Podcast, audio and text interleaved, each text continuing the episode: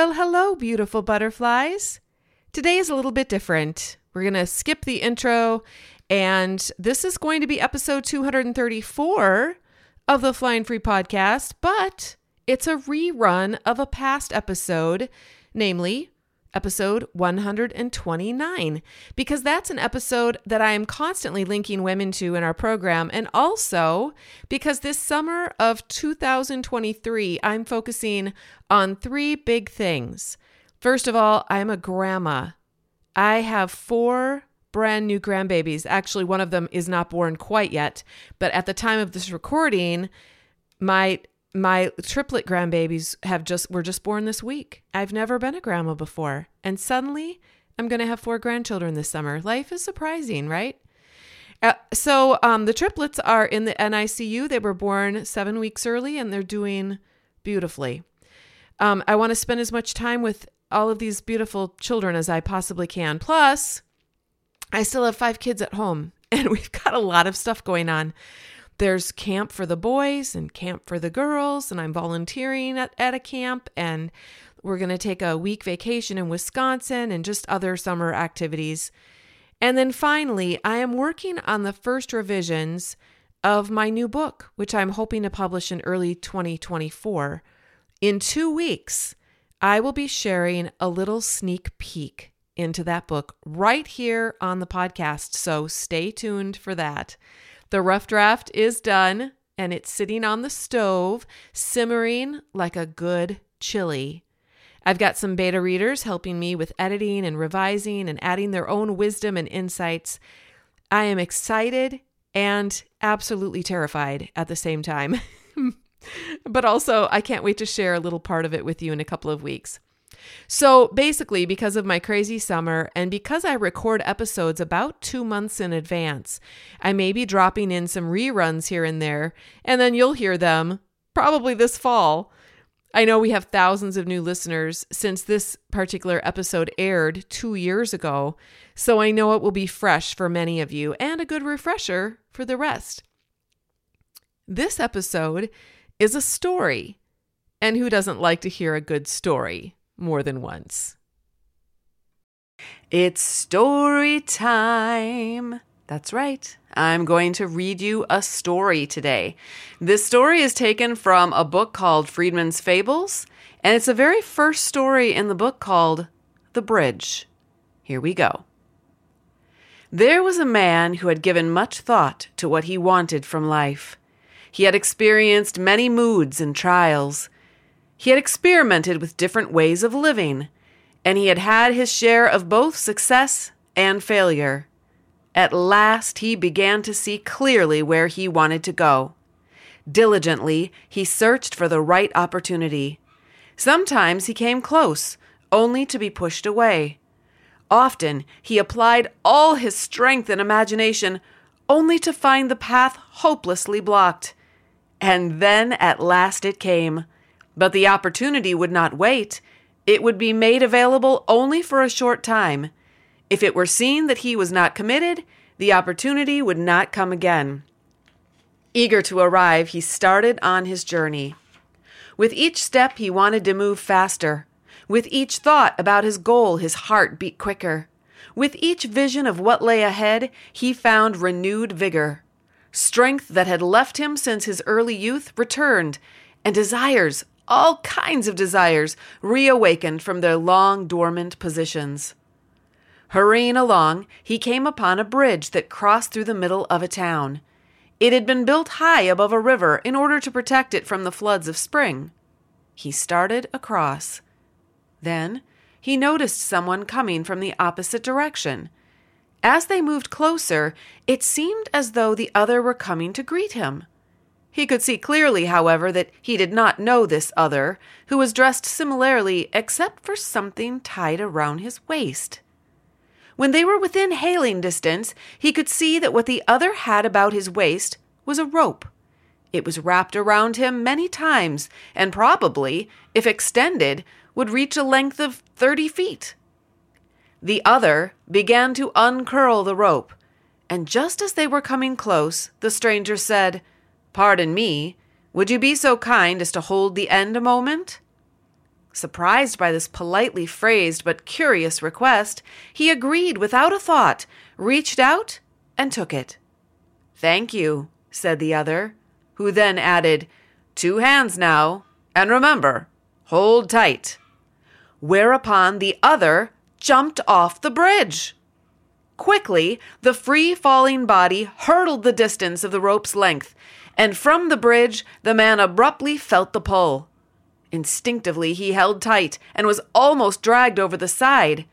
He managed to brace himself against the edge, however, and after having caught his breath, looked down at the other, dangling, close to oblivion. What are you trying to do? he yelled. Just hold tight, said the other. This is ridiculous, the man thought, and began trying to haul the other in. He could not get the leverage, however. It was as though the weight of the other person and the length of the rope had been carefully calculated in advance, so that together they created a counterweight just beyond his strength to bring the other back to safety. Why did you do this? the man called out. Remember, said the other, if you let go, I will be lost. But I cannot pull you up, the man cried. I am your responsibility, said the other. Well, I did not ask for it, the man said. If you let go, I am lost, repeated the other. He began to look around for help, but there was no one. How long would he have to wait? Why did this happen to befall him now, just as he was on the verge of true success? He examined the side, searching for a place to tie the rope, some protrusion perhaps, or maybe a hole in the boards. But the railing was unusually uniform in shape. There were no spaces between the boards. There was no way to get rid of this new-found burden, even temporarily. What do you want? he asked the other, dang- dangling below. Just your help, the other answered. How can I help? I cannot pull you in, and there is no place to tie the rope so that I can go and find someone to help me to help you. I know that. Just hang on. That will be enough. Tie the rope around your waist. It will be easier. Fearing that his arms could not hold out much longer, he tied the rope around his waist. Why did you do this? he asked again. Don't you see what you've done? What possible purpose could you have had in mind? Just remember, said the other, my life is in your hands. What should he do? If I let go, all my life I will know that I let this other die. If I stay, I risk losing my momentum toward my own long sought after salvation.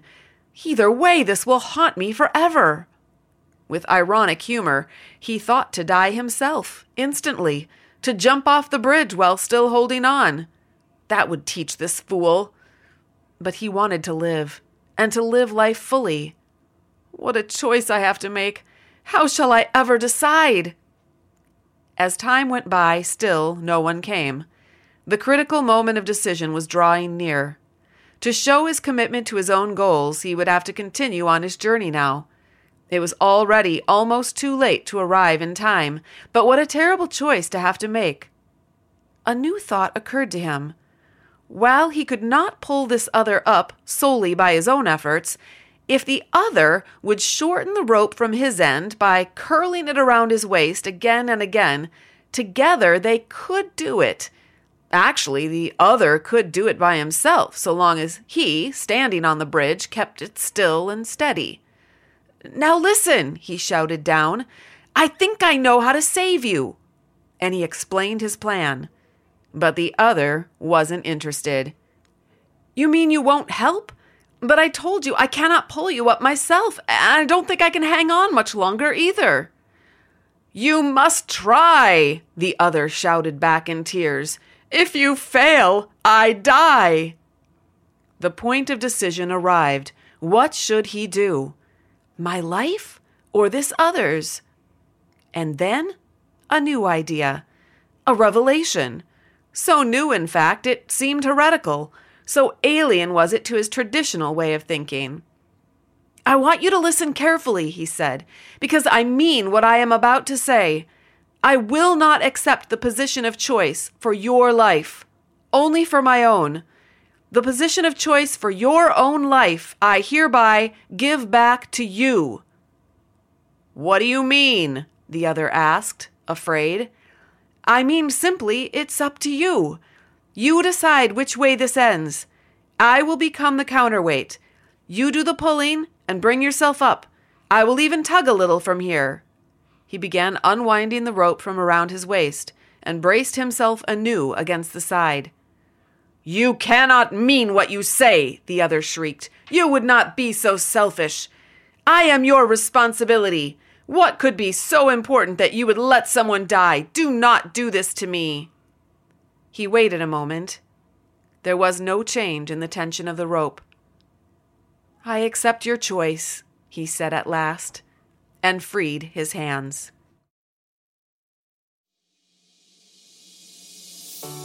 Is this content resonating with you?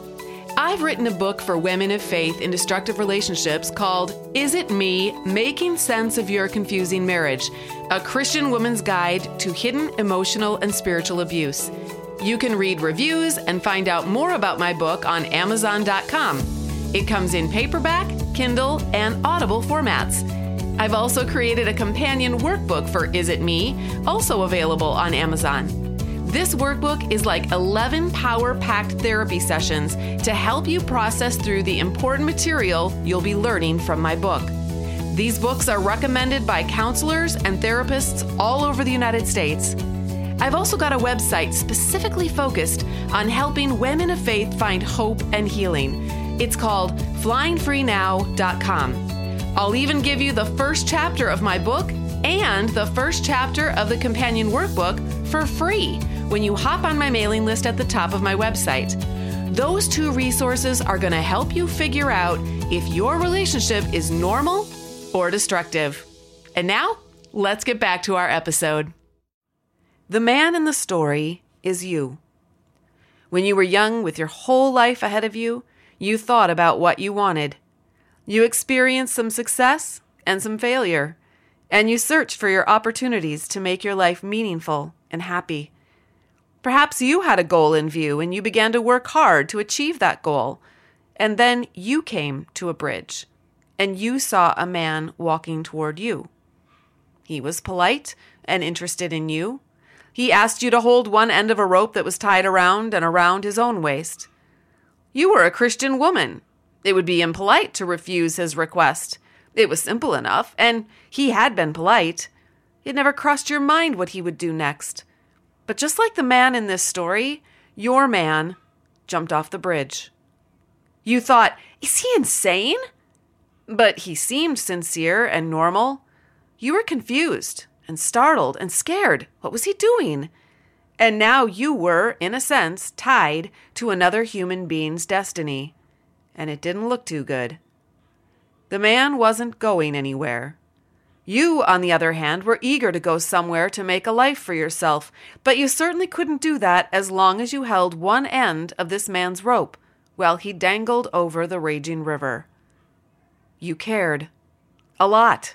You didn't want him to get hurt, and you also wanted to be on your way. It was a predicament, but you were good at solving problems, so while he dangled there, doing nothing but yelling at you to continue your job of hanging on, you began to think of potential solutions. You tried to reason with him. If you exert yourself, you can get up here and we can travel together and be partners. That would be so much nicer than dangling. You knew he could do it if he would try. You offered various ideas for how the both of you could work together to get him back up on the bridge to safety and sanity.